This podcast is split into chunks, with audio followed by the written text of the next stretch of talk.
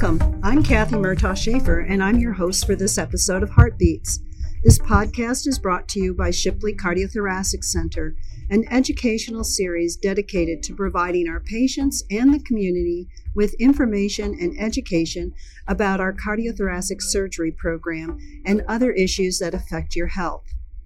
This today is a second in a series of podcasts dedicated to our female listeners and celebrating the Women's Cardiac Surgery Center here at Health Park in Fort Myers. Today's podcast also celebrates our continued collaboration with our cardiology colleagues, without whom a lot of this would not be possible. Our guest today is Dr. Anita Arnold, who is board certified in cardiovascular disease, internal medicine, and interventional cardiology.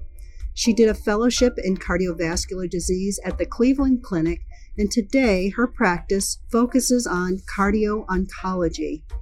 Welcome, Dr. Arnold. I'm so happy to have you join us today. Perhaps we can start with you telling us a little bit about yourself and how you became involved in cardio oncology and why this field of cardiology appeals to you. Thank you so much, Kathy. It's a pleasure being here. And I think this inaugural program is terrific, telling everybody about some of the work that we're doing here at Lee Memorial with the Shipley Center. So let me tell you a little bit about cardio oncology. It is a new passion of mine, and cardio oncology is actually a subset a subspecialty of cardiovascular medicine. We do not yet have fellowship designation for that, like interventional, mm-hmm. like EP, like heart failure, because it is so new. It is, however, not uncommon to have heard of cardiovascular cardiotoxicity with cancer therapies. We know about anthracyclines for many, many years. I personally got interested in cardiology when I was very young. Um, all of my elder family members, grandparents, grandma, grandpa, elderly aunts, um, all died of heart disease. And I remember being very young asking my father, why did grandma not live? And they said the doctors couldn't do anything for her. Huh. And that struck me as well, then we need a better doctor. so, in my naivete, I decided I would be a cardiologist. I would marry a cardiologist. I would have cardi- cardiology covered for my whole family. My father had his first heart attack at 43. Oh, my. Um, so, yeah. it turned out to be um, interesting. However, after that, everybody in my family started getting cancer. My father died of cancer. My brother died of cancer. I developed cancer. My mother in law got oh, cancer. Oh my, my father in law got three kinds of cancer. My husband's grandfather died of lymphoma, and his grandmother had colon wow. cancer. So all of a sudden, the exposure shifted, and I started reading more and understanding that virtually all of the cardiotoxicity can be associated with some form of cancer therapy, be it hypertension, be it severe hyperlipidemia, ischemic heart disease, valvular heart disease. And we're talking about chemotherapy, we're talking about the immunotherapies, and we're talking about radiation therapy. So all of those can have an effect on the heart. Wow. That's a, a pretty impressive family history for sure. I know you are a board of directors member of the International Cardio Oncology Society, whose goal is to reduce cardiovascular disease in cancer patients. And I was so impressed by the diversity and internationality of the members of this society. I bet this is a great group to be a part of. Can you tell our listeners what you've seen accomplished by the society and why this group is so important, particularly to women?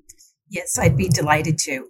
I joined ICOS a number of years ago when there was a, a global cardio oncology summit in Tampa. And when I saw the variety of people that were involved from a cardiovascular point of view and an oncologic point of view. ICOS is an organization for anyone who takes care of cancer patients. So, um, nutritionist, uh, physical therapy, rehab, exercise physiology, cardiology, electrophysiology, heart failure specialists, oncology, um, basic science members are all involved in ICOS. Part of what's interesting, I also chair the education committee. And this is really interesting because it's an international group. So, for example, in Poland, they have a separate hematologist and a separate oncologist. But oh, here in the US, it's together. Yeah. It's together. So it's hmm. a little bit different. So, seeing how other people not only care for their cancer patients, we're also looking internationally for best practices. So, the education committee in particular it has a whole group that's looking at cardiotoxicities and how we can avoid them, what we can do up front, what are the best practices and we're asking people internationally. So it's very interesting. In the united states we're not very biomarker driven. In other words we don't get pro-bnps we don't get troponins mm-hmm. for many different reasons where that is standard of practice in for example italy. They do it on every cancer patient so they can assess whether or not they're having some cardiotoxicity very early in the in the situation. So icos has been extremely helpful. The president of icos right now is Susan Dent, who is a breast oncologist mm-hmm. from Duke, and she transferred there from Canada, where she started the Canadian Oncology Network. So she's a very established researcher and just a delight to work with. And so we have a lot of focus on breast cancer and cardiovascular disease. And so a lot of the studies that are going on and a lot of the efforts are related to that. If someone's going to get cardiotoxicity, it is more likely to be a woman because of the breast cancer and the location referable to the heart. What a great group, though, as far as diversity is concerned so much to be learned from other people's practices and how different things are in Europe and, or Australia or wherever compared to what we do here. Right. And there's also a uh-huh. separate group looking at the genomics of cancer and cancer therapies. In mm-hmm. other words, some of the things that we do here are usually driven by research that's male oriented and white. So, for example, in Japan, obviously we're getting a different population. Mm-hmm. So, we are trying to look at information that's coming from all over. And I think it really speaks to best practices because the education committee is also partnering with the advocacy committee and the patient education committee. And there's a nurses group that's kind of oh, driving yeah. that. Mm-hmm. And so, we're working with the team at MD Anderson. There's a member from the UK, there's somebody from um, Washington University, someone from Brazil. So when you have that kind of energy in a room, be it Zoom or otherwise, it's extremely interesting. Oh, how exciting! Data comes out, a lot of um, what if we tried this? What if we said that? What if we looked at this? And that's something that in private practice today, you're so overwhelmed with mm-hmm. COVID and everything else that's going on that you kind of lose a little bit of this. And I call it the energy. The energy from having a discussion with someone else really goes a long way. And I think it's going to benefit women in general and cancer patients everywhere. I, I would comment to say that how lucky you are to be working with global energy. There are an estimated 14 million cancer survivors in the United States due to the success of cancer treatment. But one of the major issues survivors have is the development of coronary artery disease or other diseases of the heart that contribute to early deaths and disability, more so than their age matched counterparts who have not had chemo. Is there a particular cancer that has demonstrated more cardiotoxicity than others when combined with chemotherapy? And do we know if the cardiotoxicity is related to the combination of the type of cancer and treatment, or is it re- related directly to the treatment? So you are correct. Um, there are more than 14 million cancer survivors now, and that number is going up dramatically every year to the point that by the time 2020 come, 2024, I'm sorry, there will be another 50% most of those patients, 85% of them will be over the age of 50.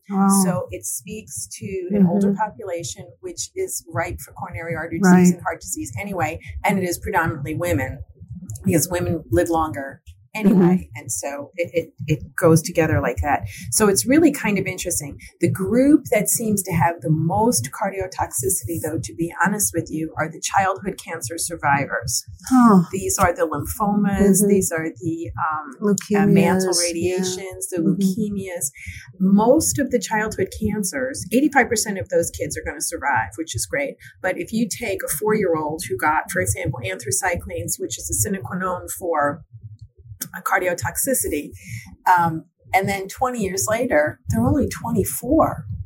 And so they will show cardiotoxicity mm-hmm. earlier. And it might not be like fulminant heart failure, but you will see a decrease in exercise tolerance. You'll see arrhythmia. You'll see um, hyperlipidemia. So what we have noticed is that one, it's the childhood cancer group that we need to um, keep an eye on. And that's why um, the cardio oncology department here at Lee um, has partnered with Golisano, and we will take care of adolescents and young adults, the AYA population, yeah. as they call it these days, so that we can get them in with adult cardiology because by the time they're 16 17 18 they really belong to an adult mm-hmm, cardiologist right. and so we will see mm-hmm. those patients and so we're trying to work on survivorship with them which is the most interesting population we could have a whole one hour discussion on how best to treat them and then the other group we work with are um, anybody who's getting either an anthracycline derivative which is a lot of the breast cancers mm-hmm. or some of the solid tumors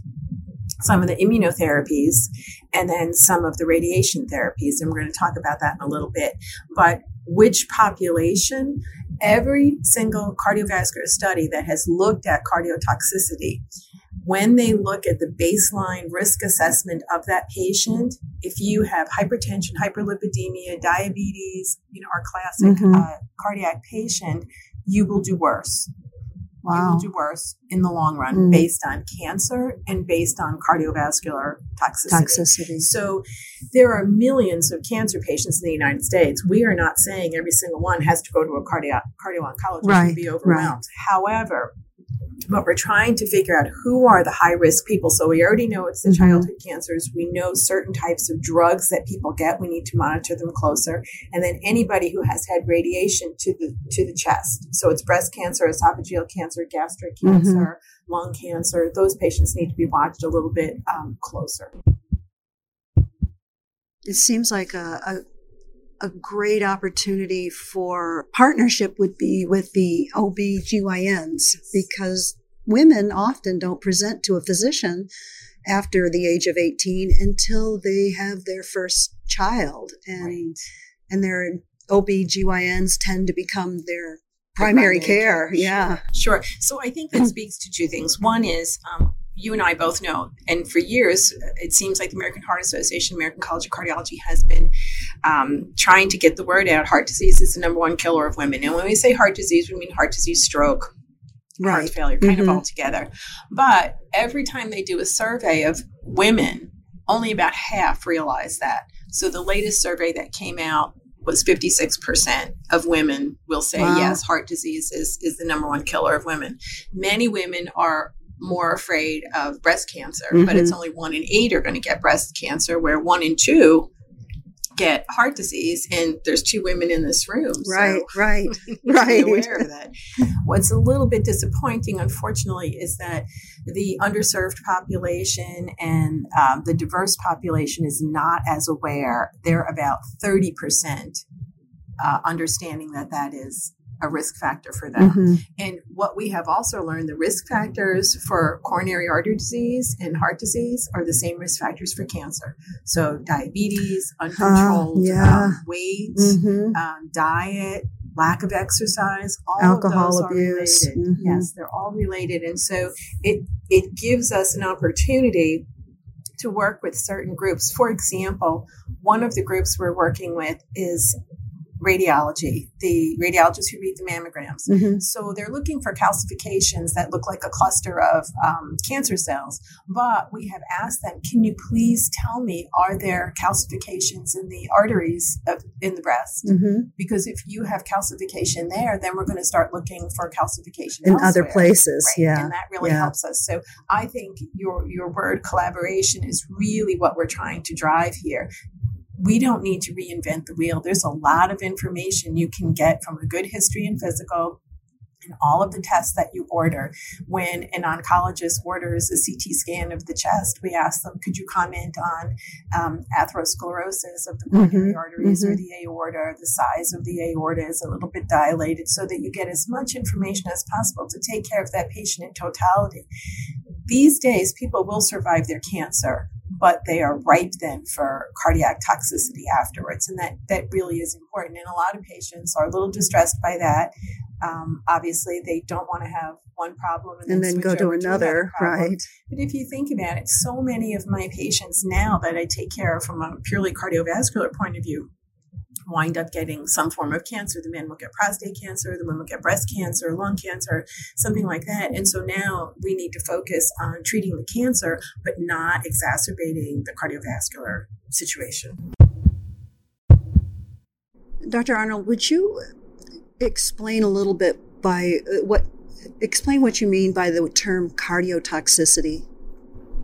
That's another good question because when you look at all the research studies, the FDA sometimes called cardiotoxicity if the patient complained of shortness of breath. Well, that could be so many different yeah, things. definitely. So, one of the things we're working on is standardizing the definition of cardiotoxicity. In general, we are talking about vascular disease associated with whatever therapy they're getting, valvular disease, myocardial disease, either early onset pericarditis, myocarditis, especially with some of the CAR T cells or immune checkpoint inhibitors, mm-hmm. they can cause a raging um, myocarditis, down to heart failure in the later stages, um, peripheral vascular disease, arterial occlusion, venous occlusion, mm-hmm. stroke, arrhythmia, you name it, it can happen those with, happen. with those yeah. things. So so when we say cardiotoxicity, it's become kind of a general term for vascular and cardiac abnormalities, including, for example, arrhythmia. In the past, it was a drop in ejection fraction.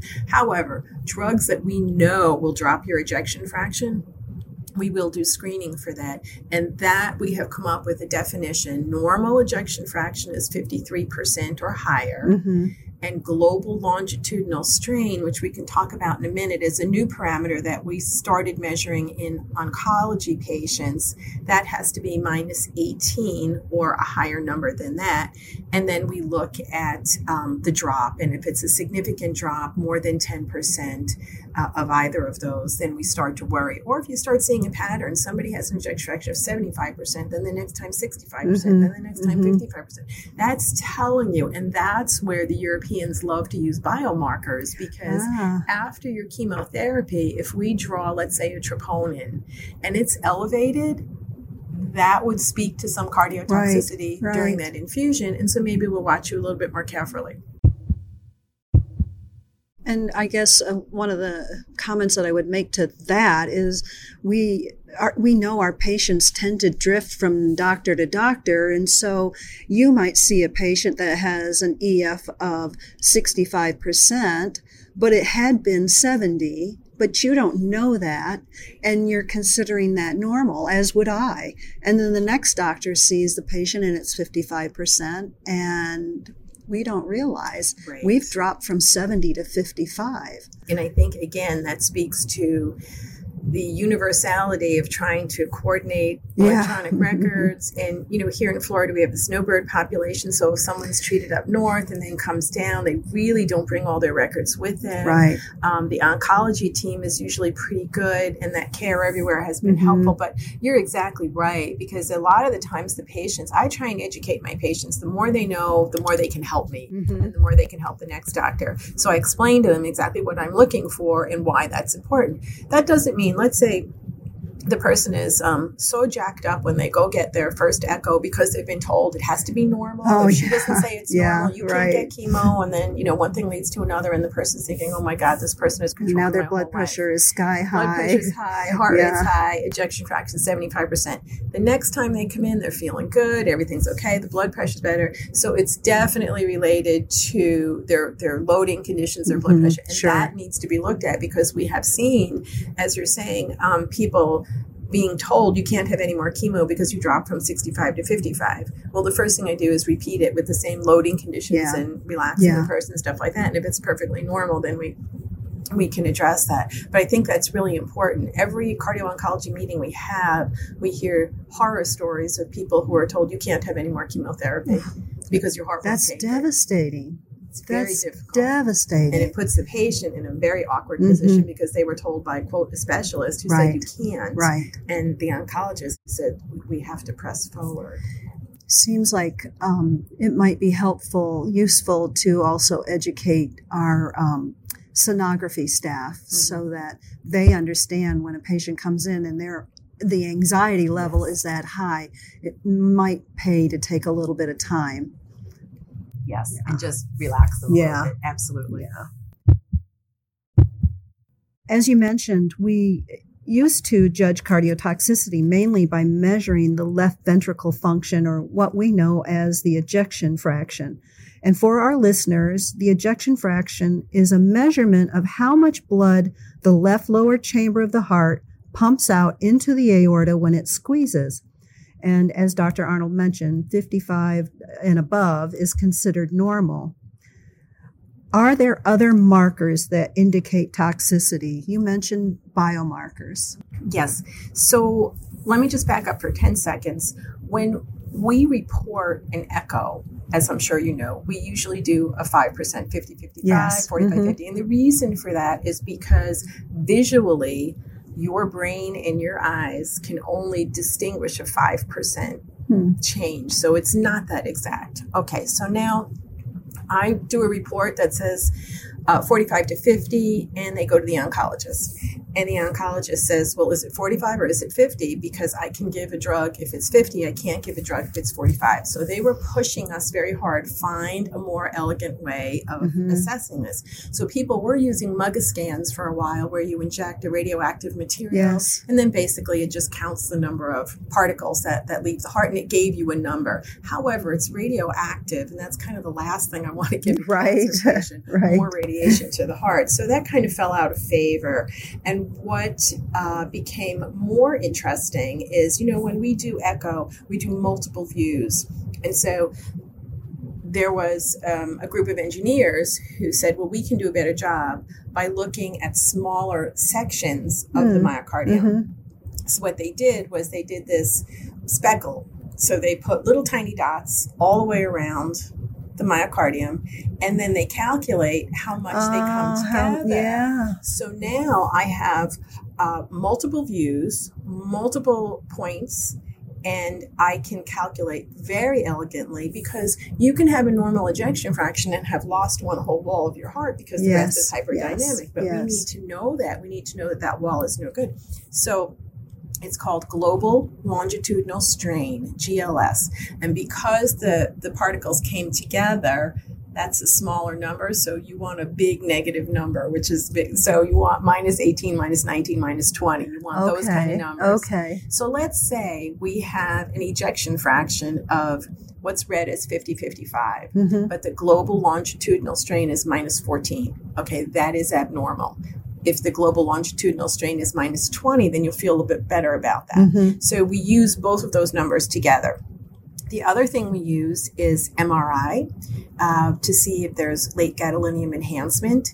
Um, and that's kind of helpful. Are you starting to get some fibrotic changes? Yeah, Are there yeah. other things? We use it also for uh, myocarditis with mm-hmm. immune checkpoint inhibitors. So that's been quite helpful um, as well. But MRI is uh, different animal, uh, how yeah, you get it yeah, reimbursed, yeah, things like that. There are other issues.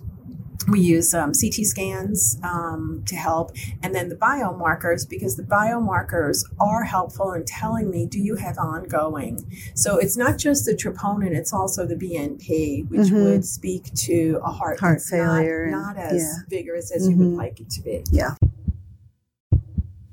What can be done when a woman comes to you with what I call toxic heart syndrome. Is this a permanent condition? Okay, so any patient who has had cardiotoxic therapy automatically is called stage A heart failure, meaning they're more susceptible if something else were to happen to them. So the first thing we do is look at w- what are the other things. What is their blood pressure? What is their diabetic status? What is their exercise capacity? Things like that. Do they have ischemia? Stage A doesn't necessarily mean they're actually feeling sick. Is that exactly. correct? Okay. Exactly. They actually feel pretty good, but they are considered high risk for the development okay. It's like a woman who has preeclampsia is more prone to getting hypertension, hypertension later on in life. Yeah. Mm-hmm. So um, we look at that. And if they have had a drop in ejection fraction or cardiac function, we have medication that can help them. So is it permanent? Not necessarily. It also depends what stage in their their cancer journey, their Mhm. treatment. If they have just finished a, a round of anthracycline, then um, Probably not the best time to make an, Right, an opinion about so, it. Yeah. So really, when I see patients, um, every single patient, it, you know, even if they're stage four cancer, because stage four cancer can still live for a long period of time. Mhm. That means metastatic outside of the initial organ affected. And I want them to live as healthy as possible and have the best function. So all of their risk factors need to be addressed, even cholesterol. It used to be that you would say, well, you know, they have so many other pills and Yeah, you know, yeah, they're always mhm. complaining and not feeling so great. I don't want to give them a statin on top of that. Um, but it is really quite helpful. So there's anecdotal evidence, and this is what's really interesting about when you read everybody else's literature. When you look at breast cancer survivors, all comers, women who are on statins do better from a cancer point of view Hmm. than women not on statins. Statins are not the treatment for breast cancer. Correct. But it is an interesting signal.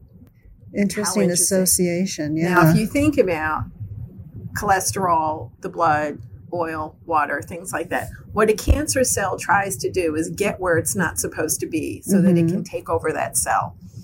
Cholesterol has to be transported into the cells. And so they have this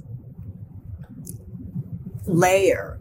It's called a lipid raft, where a little piece of cholesterol molecule goes in there and then it gets transported into the cell. It makes it much easier than having this gunk outside Yeah, your cells yeah. trying to get in.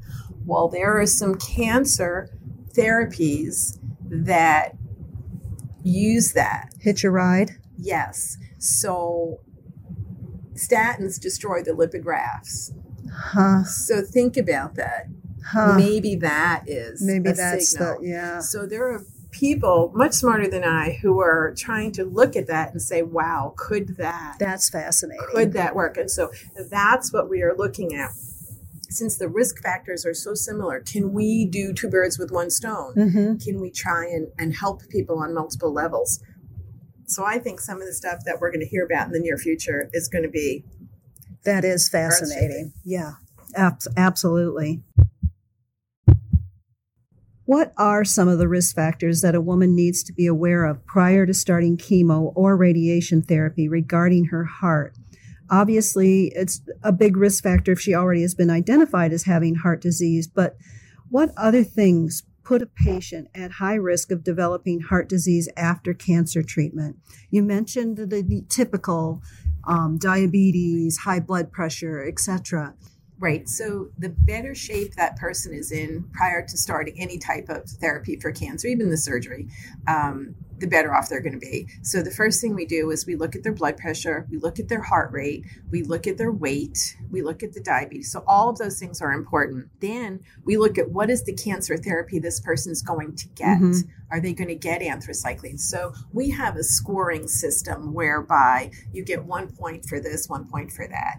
Um, and it's interesting because if you looked at the um, AHA ACC risk calculator, Mm-hmm. and let's say a 22 year old woman who has triple negative breast cancer who's going to get anthracycline, when you do her calculation, her 10 year risk of cardiovascular disease is nothing. It's It's, nothing. 0.2%. I was going to say I don't remember cancer or Right. anything being included it's in not. that. It's not. So now when we use our cancer score and plug in four points for anthracycline therapy, all of a sudden that patient is at high risk High for risk. the development Wow. of, of hmm cardiotoxicity. So that's why the risk calculators are just not that good. And so we are trying to score every single patient and then say, based on that score, they should probably, you don't have to see cardiology every time, but maybe just check in at the beginning, maybe Mhm. the middle, And and, at the the end, end, of your therapy right, so we can right. kind of go over everything. What did you get? So the drugs they're going to get, whether or not they're going to be exposed to um, radiation, ionizing radiation,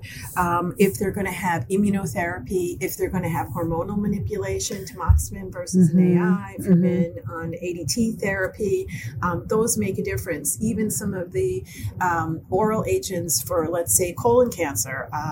Can cause severe, severe, severe hyperlipidemia that needs to be treated Really? immediately. I mean, they Hmm. can go from having a normal triglyceride to having a triglyceride that's 5,000. Oh, Um, wow. so that's really important. Big setup for Yes. pancreatitis. And that's an easy Yeah. one to check. Mhm. So that's why it, it really depends on what treatment they're going to get.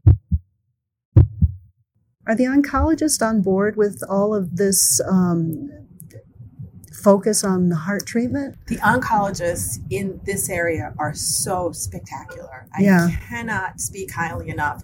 I get uh, patients, um, can you please check this person because I'm going to give them this drug that Mhm. prolongs the QT and I'd like them evaluated Wow, first. that's great. Yes, Yeah. or I've started giving this drug, the QT was normal and now it's abnormal. Can you please check them out? Somebody's complaining of chest pain. I know they're on a drug that can cause arterial Mhm. Can you check them out?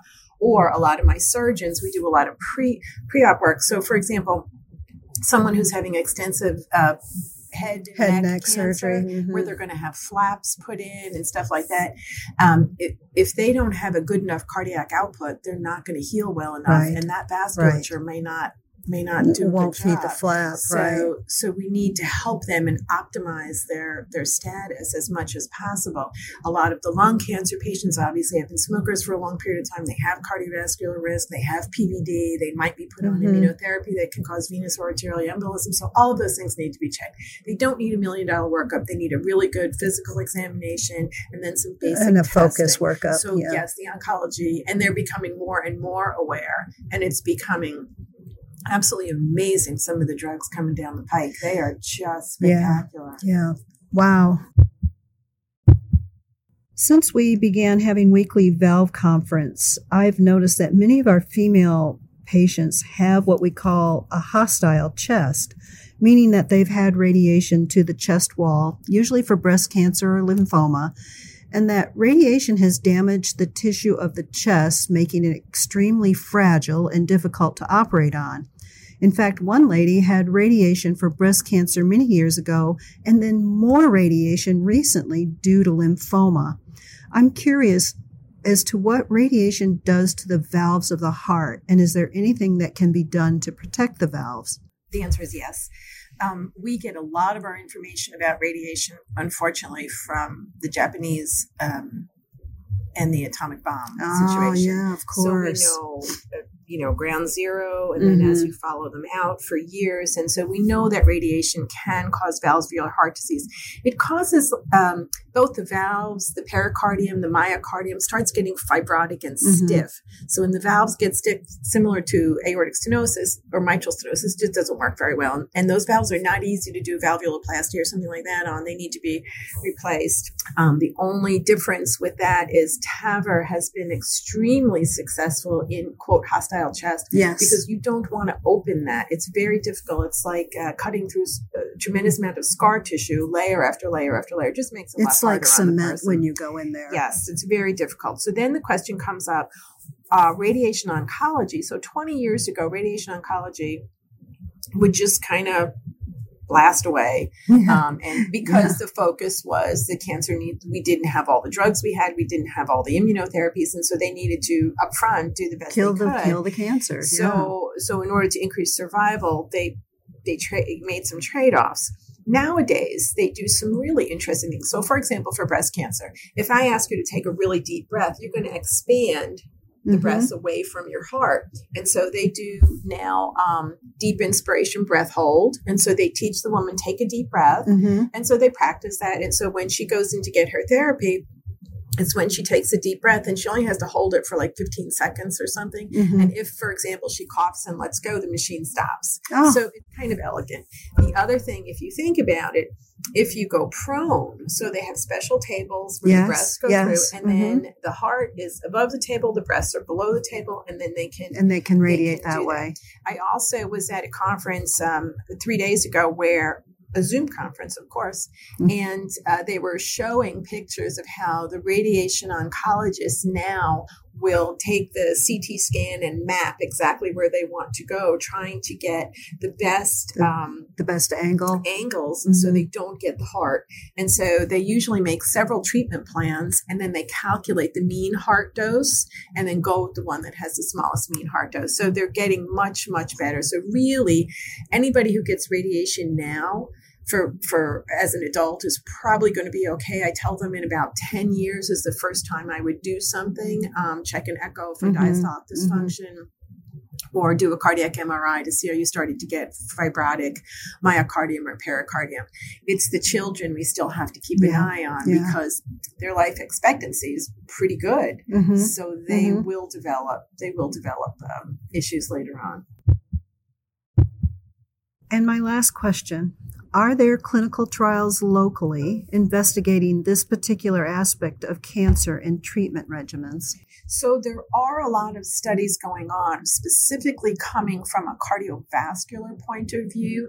It's limited. Most places are pretty much doing their own studies. So, for example, Sloan Kettering in New York, um, Dana Farber, Mm-hmm. uh, MD Anderson, Penn, uh, Moffitt had some clinical trials in cardiothoracic, but not so much. So we don't have a lot. We are looking actively. This is the type of center that would do very well with doing biomarker studies, ejection fraction Mhm. studies. Honestly, if you enrolled a group of breast cancer women and then just followed them longitudinally with markers and things like that, what's difficult is um, getting all the accoutrements you need for a research Right, study, as you know Right. and then um, there's no way of getting around it. It- Medical care in the United States is still very siloed, yes. so it helps Yes. when you have your cardio oncologist very close to where your oncologist is. So there's a lot of interaction going on there. So I think we still have some work to do, but things will be coming. Absolutely. I'm actually amazed at the advances you've been describing today. It's fascinating because I do remember way back when it, there just wasn't a whole lot out there, and we just slammed women in particular Right. with these anthracyclines and radiation and and and crossed our fingers essentially. Right. And I still have a number of patients who have gotten anthracycline who do not do well with it. Um, and we struggle with how best to take care of that person uh, because at some point, depending on their age, if they survive their cancer long enough, they will be a heart transplant candidate, Mhm. which is a whole nother ball of Oh, wax. It's not something they expected when they started their cancer journey. So we still have that issue. And really, the biggest thing is trying to figure out what is cardioprotective. This has certainly been a very informative conversation, and I think our listeners are going to gain a lot from our conversation. Is there anything you'd like to add before we sign off? Yes, I'd like to thank you for the opportunity Oh, to I'm so happy that you came over. to Thank be you. able to to discuss some of the passions in my world. Um, and I refer people to um, we have a website at Lee, which we Mm-hmm. can put some cardio oncology, and the Regional Cancer Center also has a website. There's some cardio oncology information there, and patient centered cardiosource.org is from the American College of Cardiology, and the International Cardio Oncology Society also has a website where there's a lot of interesting information, and most of that is available to the general public as well. So, when we post this podcast, we'll uh, make sure to include in the information those those links.